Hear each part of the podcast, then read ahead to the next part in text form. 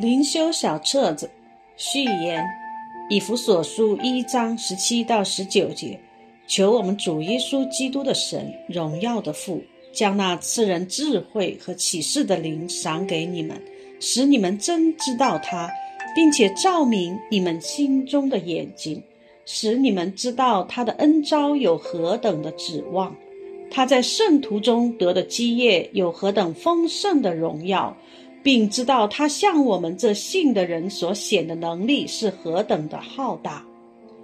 根据以上的经文，灵修就是借着亲近神、盼望神智慧和启示的灵，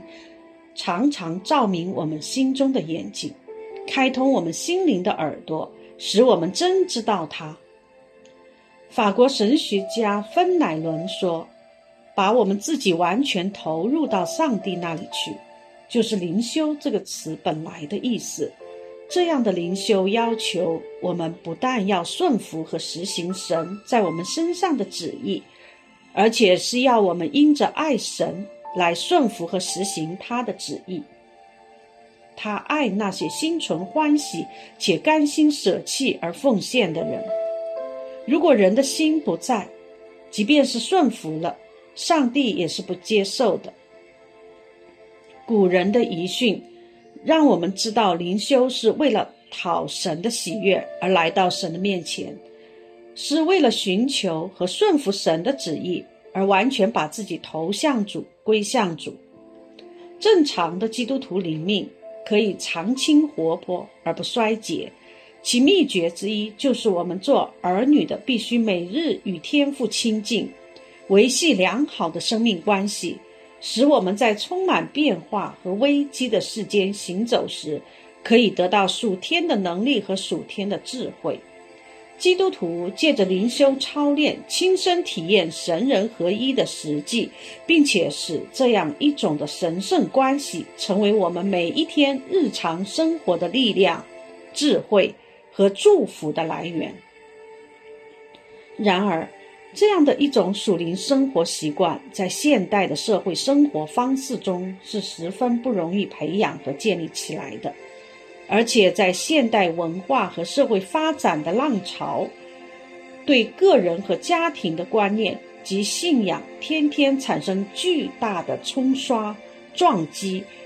的现实情况下。灵修作为一种几乎在教会里失传了的属灵追求，不但未成为培养门徒、建造领袖的真实有效的途径，反而连基本的知识传递都变得十分的稀少和陌生。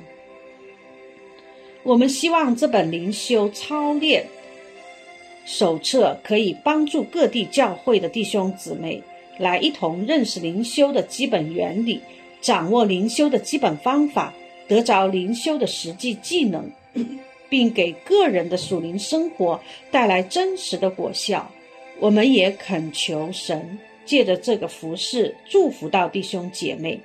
回应和胜过时代的挑战，真实且脚踏实地的一起走天路，成为跟随耶稣的门徒，成为这一世代见证上帝大能的属神的子民。二，本书主要来源于铸剑弟兄近四十年的潜心学习、独处默想、实践操练，又加上众多的阅读、聆听、查考、咨询、辅导教练，同时博采百家之长和参考古往今来有关灵修操练的解经讲道、见证分享和专注发表等。铸剑弟兄的这种灵修操练方法，在过去的二十年中，曾经试行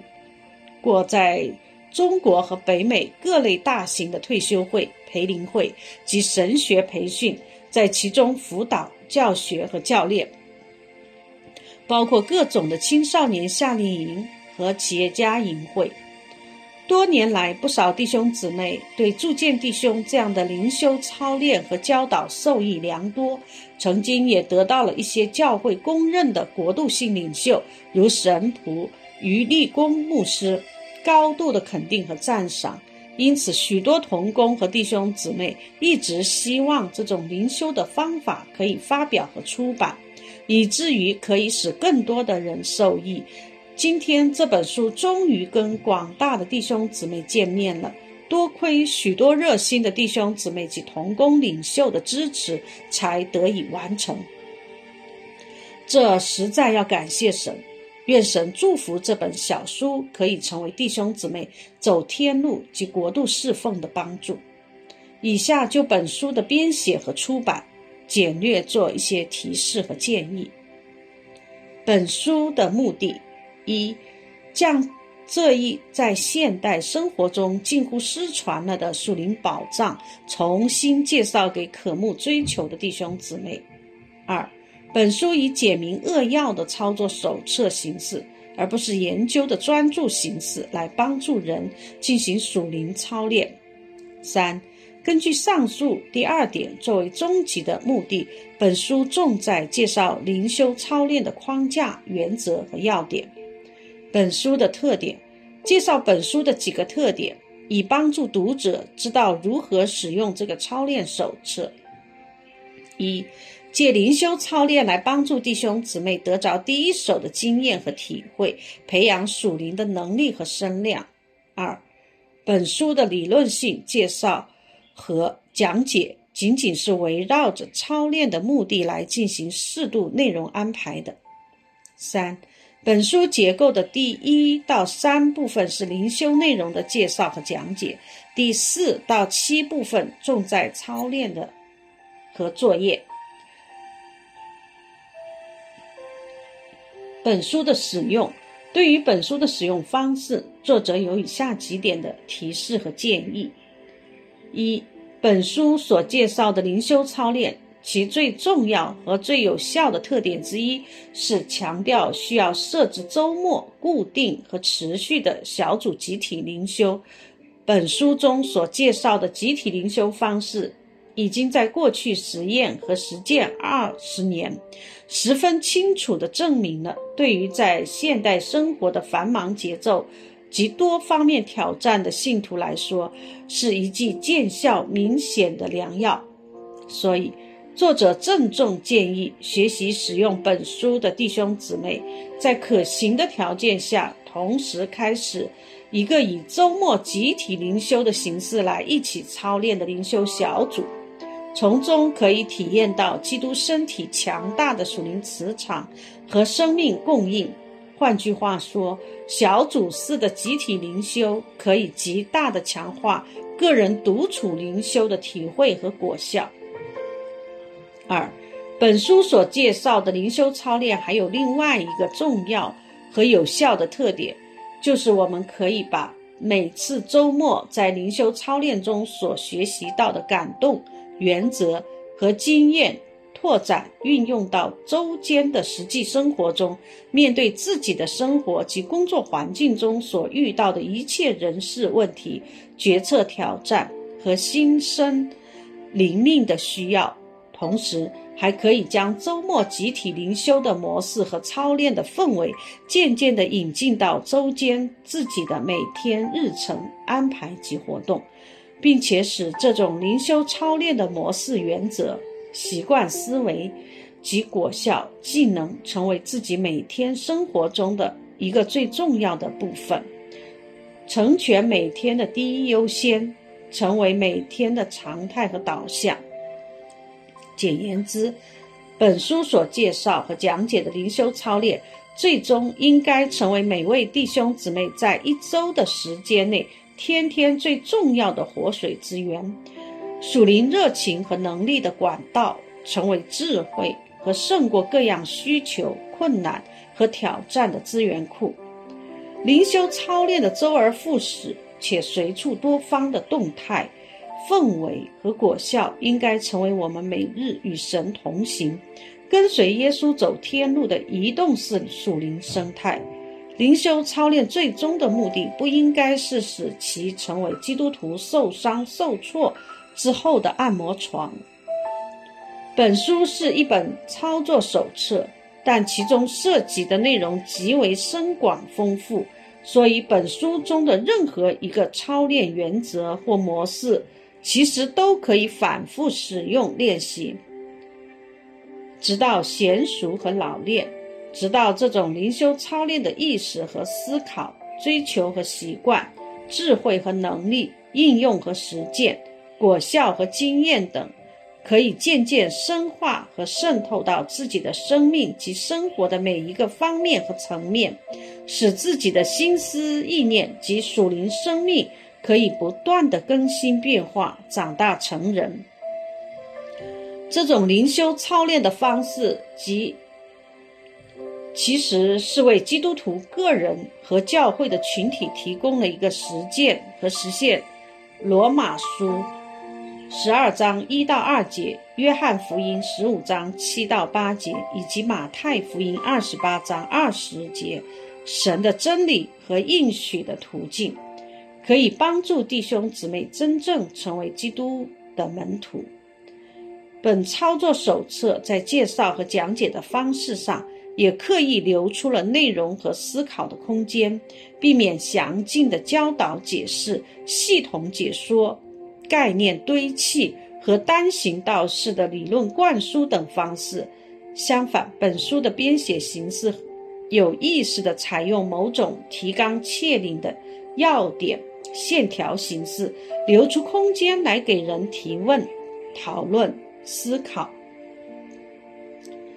和自行在操练中挖掘和展开，使这一灵修操练的过程成为在基督的身体里彼此一同鼓励、参与和推动的群体属灵追求的信仰实践历程，成为同路人。五，根据本书的种种特点及以上对本书使用的几个建议，作者认为最有效的使用方式是。每一课用两周的时间来学习，每周的学习包括一次周末小组式集体灵修，加上周间的个人跟进和操练的作业。另外，每一课可以在第二周的时间里留出时间来一起充分讨论个人灵修的作业和心得体会，交流经验。如果可以这样来安排，则小组式集体灵修基本上每半年或一个学期可以开一次，或开一个新班。经验表明，有时段控制的集体灵修比无限期持续的开班会更有可行性。在教会中，对于灵修的扫盲、初信造就。和初期的门徒训练都会有更广泛的参与性，但对于全时间的传道同工、宣教士、长老及牧师等教会领袖来说，持续不断的灵修操练将是一个得胜和得能力的阳光途径。本书的编写，本书内容的编写主要采用的是铸建弟兄数十年的教学及实践经验。本书的编写小组为此操练手册的方向、框架和形式提供了十分宝贵的建议，如一、侧重和强调本书的实用性和可操作性；二、对本书的大体结构和思路方向提出了重要的建议；三、特别重视集体灵修、思辨互动和对每天生活工作的实际应用等方面；四。提供某种的集体灵修操练实例，作为重要的社区教会建造的见证和写作依据。五、书中某些部分和辅导点评的范例和问题解答，均为编写小组的执笔贡献。三、书中 所提供的第四到七部分，是这一本灵修操练手册的一个大胆尝试。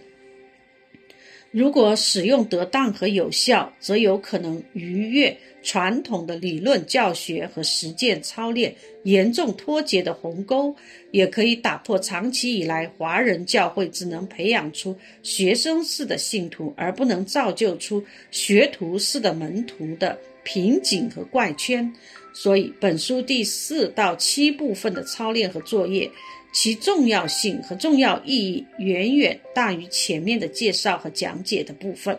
总之，如果不实践和操练第四到七部分，还不如完全不使用这本书，完全不知道有关灵修操练的任何介绍和讲解。这一点是最难，但又是最有功效的，因为它驱使每个人必须立定心智，努力兴起，渴望往前，唯要得到主所应许的玛利亚的上好的福分，而不惜一切代价。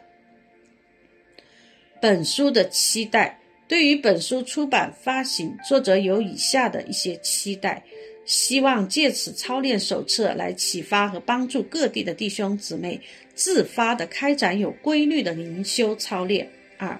若神许可，作者亦盼望借此灵修操练来联络各地的弟兄姊妹参与推动灵修事工。三，作者也盼望能造就一批灵修教师和作者，借教学培训来一同开发这个事工。包括一出版更具体和操可可操作的灵修手册，如灵修入门、灵修与默想、灵修与感动；二出版灵修重要环节的操练手册，如怎样操练转向神、朝向神、归向神；三探讨重要的灵修课题，如灵修与讲道、灵修与敬拜、三元河流的灵修等。灵修操练手册，作者特别感谢新墨西哥州阿伯克基华人基督教会历年来参加灵修操练的众弟兄姊妹，他们为本书的实践经验和成书出版做出了重要的贡献。特别感谢新墨西哥州拉斯莫斯华人基督徒团契的弟兄姊妹。他们坚持数年，脚踏实地的操练灵修，为该教会的建造及自身的成长提供了极为宝贵的经验。同时，该教会的同工及弟兄姊妹投入了大量的时间和精力，为本书的最后成书和出版做出了宝贵的贡献。感谢多年来在各地教会中孜孜不倦的学习灵修操练的众弟兄姊妹。感谢为本书的资料收集和整理、编辑和撰写、出版和发行等工作做出了心血，并投入侍奉的所有弟兄姊妹。第一课：什么是灵修？希伯来书十一章六节：人非有信，就不能得神的喜悦，因为到神面前来的人必须信有神。且信他赏赐那寻求他的人。根据以上的经文，我们下面来一起思考和讨论有关灵修的最基本的一些问题：一、什么是灵修？清楚明确灵修的定义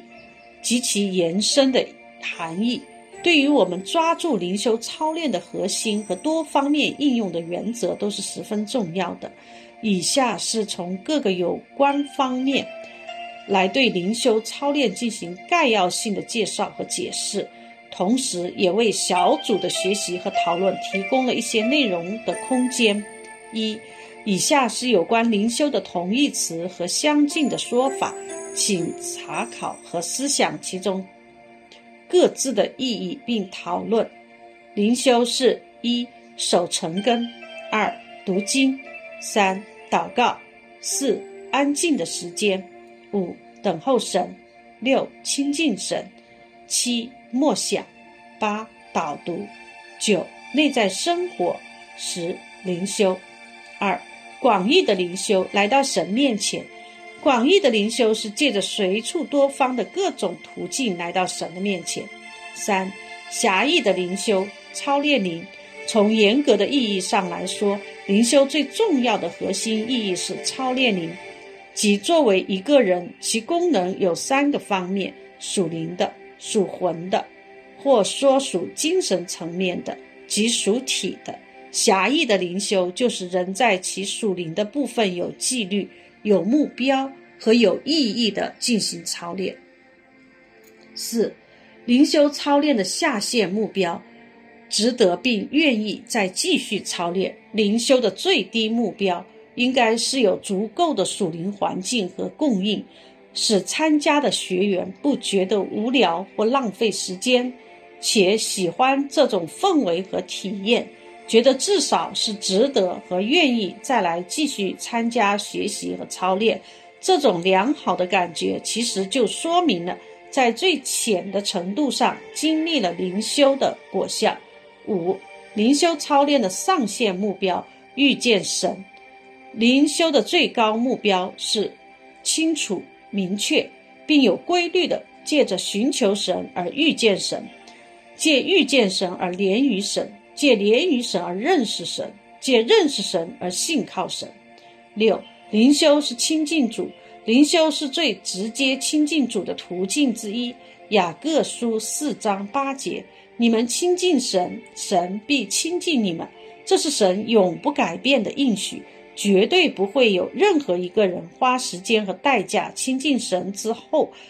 终归一无所获，空手而归的。希伯来书十一章六节中，神对任何亲近神的人承诺了一个永不改变的应许，但这种有实际体验和自己确信的得着从神来的奖赏。有时候却是需要把主权和时间交托在主的手中，没有人可以掌控神的主权，掌控神所定的时间。另外一个方面，亲近神不一定要与具体的祈求和在神面前的期待有直接的关系。事实上，亲近神的根本动机。首先是因为神本身是我们人生最重要的追求目标和价值中心。没有神在人的生命中和生活当中，一切都是没有价值和意义的。所以，一，神拣选的人一定亲近主。约翰福音六章三十七节：凡父所赐给我的人，必到我这里来。到我这里来的，我总不丢弃他。二，追求神的人一定亲近主。约翰福音六章四十五节：凡听见父之教训又学习的，就到我这里来。三，渴慕神的人一定亲近主。约翰福音六章四十四节：若不是差我来的父吸引人，就没有能到我这里来的。到我这里来的。在末日，我要叫他复活。七，灵修是读经，是灵修操练的关键环节之一。有比喻说，读经是吃饭，是吸收属灵生命所必须的营养。人一旦信了主，受了洗，就有属灵的生命。而属灵的生命，从根本的意义上来说，是需要有属灵的食粮喂养。彼得前书上说。要爱慕纯净的灵奶，叫我们可以见长，以致得救。彼得前书二章二节。八灵修是祷告，灵修操练的另外一个关键性环节，有比喻说，祷告是呼吸，人之生存就在呼一口气，人的灵命生存就像是呼吸一样的重要。经常灵修的人，不但保持灵命的旺盛。而且可以保证其属灵生命健康的成长。读经和祷告是所有各类的灵修活动中二方面最基本和最关键的内容。九，灵修是基督徒的属灵生存底线。这里的意思是一个基督徒其实是一个在灵里重生了的人，而灵里重生了的属灵生命必须要有相当的属灵生活。无论我们所定义的灵修是广义的还是狭义的，归根到底，我们重生的属灵生命的健康成长，必须要有属灵营养的供应，而这个供应就取决于我们的灵修，使之成为我们得到属灵营养的渠道。没有广义上的灵修生活的基督徒，渐渐会进入到一种惨淡的光景之中。就是耶稣在约翰福音十五章六节里所说，将会枯干而被扔到外面去了。十，灵修是培养一种属灵生活的习惯，习惯成自然。其实所有重生的人都本能的有需要及希望有正常的灵修生活，但是因着很多人没有得着一些基本的灵修操练的训练和经验，灵修就显得特别的高不可攀，或者像是属灵的奢侈。然而从本质上来说，灵修事实上就是一种心灵及属灵生活上的习惯培养。灵修需要持之以恒，积少成多，需要累积的恩典。十一，灵修是一种操练金钱的内在生命健身运动。生命在于运动。用现代浅显易懂的比喻来介绍和解释灵修，其实就是一种属灵生命上的操练金钱，是一种属灵生命的健身运动。十二。灵修是一种属灵征战的特种兵训练，养兵千日，用兵一时。基督徒作为属神的子民，每天在世上的工作和生活，都不应该只在眼见的时空里来过日自己的日子。每一位基督徒都有从神来的福音使命，都是神国福音的使命和拓展的属灵征战军队。十三灵修操练的评估是检测基督徒灵命大健康的环带器。用今天大数据时代的通俗易懂的话来说，灵修操练的评估就是一种属灵健康的检测器，是对一个基督徒的灵命及其属灵生活的生态系统状况的直接显示。属灵的健康就是我们追求和侍奉的本钱，在主。为门徒所设立的属灵道路上，没有属灵健康的人，就没有在主面前成事的本钱。十四，灵修操练的评估是对属灵领袖的选拔和使用的最基本标准，就像在现代社会中所有的事业和项目的基本建造原则一样。任何的属灵建造，在其总的计划和目标。确定之后，选用人的素质和标准就是至关重要。灵修操练的评估，就是为属灵建造的童工和配搭提供了一种实际可行的选拔标准。二、灵修操练的目的是什么？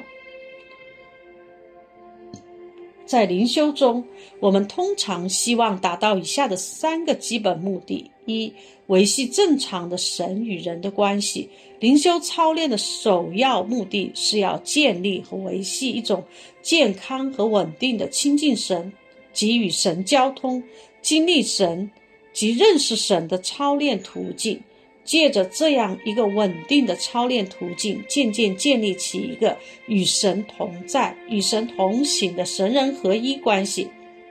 这即是约翰福音十五章里面所启示的葡萄树与。葡萄枝子连接的关系，灵修操练是经历和实现这一个神的应许的重要途径之一。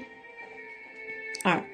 得着神在日常生活中引导人和祝福人的途径，因着正常的神人关系的建立，则灵修操练随即可以给人带来第一个祝福和见证性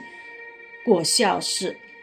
在我们每天的生活、工作和侍奉中，直接与我们有关系的众多的人事方面，都可以有把握的经历和得到神的引导和祝福。从这样一种直接而具体的经验中，体会神赐给我们的引导和祝福，反过来又加强了神人关系的更深建立。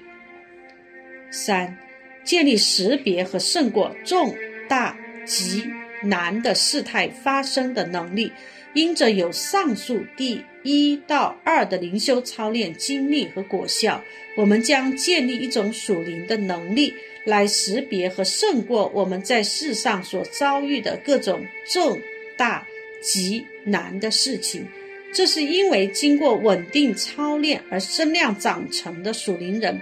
其信心和能力都将会有本质上的变化和发展。关于灵修的期待，我们不能简单的说有带有具体和特别的属地及属人的需求来灵修，就是错误的，就是神所不喜悦的。一般来说，参加灵修的人都会有这种或那种的属地或属灵的需要，这是可以理解和接受的。其实，在属灵的追求成长过程中，这也是一个必要经过的灵程阶段。主导文里，耶稣说：“我们日用的饮食，今日赐给我们。”但灵修的基本目标和终极目的是要帮助弟兄姊妹从这些具体和实际的需要中继续往前走，而不要被地上的需要和现实所捆绑，驻足不前，而只追求地上的平顺和祝福，反而要从这样的光景中超脱出来，成为一个长大成人的属灵人。先求神的国和神的义，借着灵修操练，我们希望帮助弟兄姊妹建立一种的属灵的生活习惯及能力，在任何的问题和环境下，首先来到神的面前，借着寻求他的引导和帮助，来面对我们所有的问题，来学习信靠顺服，来进入我们所有的侍奉。借着灵修，可以每天经历神的同在，且得着属天生命的源流和供应。以灵修为启动点，随时随处让属天生命流入每日生活的各个方面。灵修将成为每日与神同行的起点，神恩典浇灌的切入点，属灵生命长进的关键点。小组集体灵修的规划要点。由于本书介绍的集体灵修是一个十分稳定和有果效的操练方式，因此知道如何开始和带领集体灵修是十分的重要。在以下的篇幅里，我们简略介绍一下规划和设置小组式集体灵修的基本原则和要点：一、时间、场地和器材的设置。灵修操练最好是安排在早晨，